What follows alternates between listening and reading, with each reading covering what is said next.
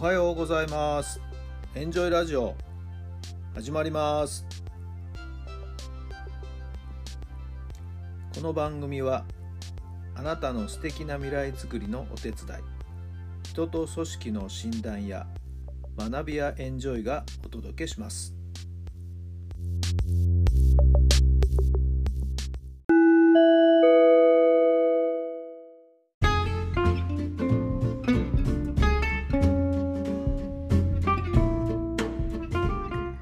改めまして皆さんおはようございます。タラさんです。どんな朝をお迎えでしょうか。7月の21日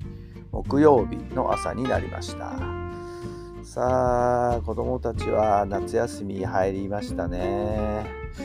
つも朝はですね、えー、自宅付近を含めてですね通学路で小中学生の通学模様っていうのをこう眺めてるんですけどもね、まあ、駅に、えー、車で娘を送っていく途中もですね、えー、たくさんの小中学生高校生がとすれ違っていくんですけどももう今日はその波がですねぱったりと減りましてねまあ、車を運転するのもかなり楽になるんですけど、はい、さあ夏休みだなという感じですね。まあコロナの方がね感染拡大でさあまあどうなっていくのか、はい。えー、またこの夏休みぐっと一気にコロナの感染者が増えるということだって予想されますけれどもね、はい。まあ、いろんなイベントはもう中止にはならないと思いますしどうぞですね。皆さんそれぞれが感染対策だけはしっかりした上でですね、えー、ひと夏お過ごしいただければなと思いますけどもね。本当子どもたちはいろんな経験をねさせてあげたいしまたその経験がいろんなことでですね将来に役立っていくわけで家の中でじっとしているだけじゃねやっぱりねつまらないでしょうし、はい、どんどんどんどん出かけていってはい、人と会ってってね、してほしいなと思いますけどもね、ブレーキかけなきゃいけない時もあるかもしれません。まあまあ、そこら辺はですね、自己判断ということにこれからもなっていくんでしょうけども、自分を気をつけの上ですね、どうぞ楽しい夏休みをお過ごしいただければなと思います。やっぱり夏休みは嬉しいですよね。楽しいですよね。ま私が学生の頃だったり、まあ、教員として仕事してる頃はね、もう夏休みはもうほぼほぼ毎日練習、あるいは試合、あるいは合宿に行ったりしてね。まあまあ、そんな夏休みがほとんどでしたね。遊びに行くなんていうことはもうめったになかったんですけどもね。はい。えー、宿題 もあると思いますよね。もう早め早めにこなしてくださいね。早め早めに終わらせてしまうのがもうとにかく一番いいんじゃないんですかね。なぜなら遊ぶ時間をいっぱい作れるからですよね。はい。ぜひぜひコツコツコツコツやりながらですね、えー、やれるときは一気にやってしまうということも大事かもしれません。はい。えー、有意義な夏休みになりますように応援しています。応援してるって言ってもなんかね、あれだけども、はい。えーいい夏休みにしてほしいなと思っていますさあ今日の質問です矛盾していると感じていることは何ですか？盾していると感じていることは何ですか？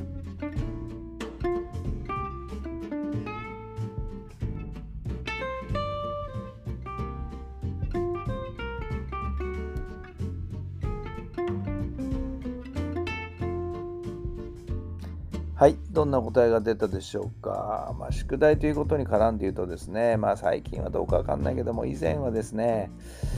えー、子どもたち、生徒が勉強しないと、勉強させるために、えー、課題をいっぱい与えておくんだとかね、遊ばせないために課題をいっぱい与えておくんだなんていう考え方がなかったわけでもないんですよね。まあね、勉強する身というか、学生の身にしてみれば無理くり押し付けられた宿題ほど嫌なものはなかったですよね。は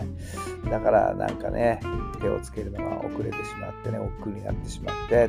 まあ、最後の方で慌ててやるなんていうことなんていうのはもう度重なってましたけど。も、はい。えー、本当の意味での勉強はね自らが取り組んでいくということ。だから逆に言うと本当は宿題なんて出されたら困るんですよね。本当に勉強しようと思う人間は、なんかいろいろと自分で探求したいと思う人間は、あれしろこれしろって余計なものはね、出されちゃうと、そういう時間が減っちゃうのでね、本当は嫌がらないといけないんですけどもね。はい。とはいえ、はい、勉強しないという人間に対して、なんとかせにゃということで課題ばっかりと。まあ、このコロナの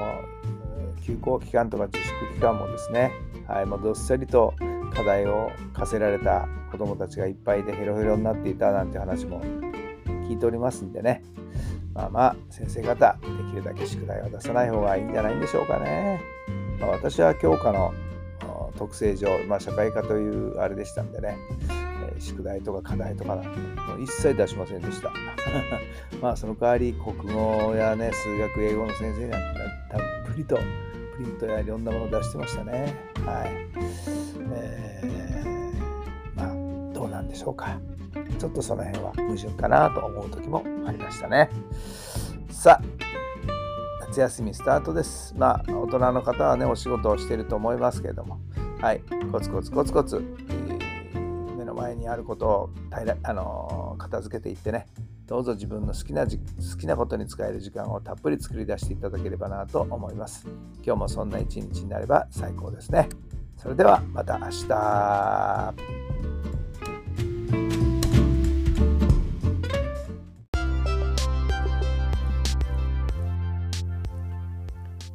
この番組は人と組織の診断や学びやエンジョイがお届けしました。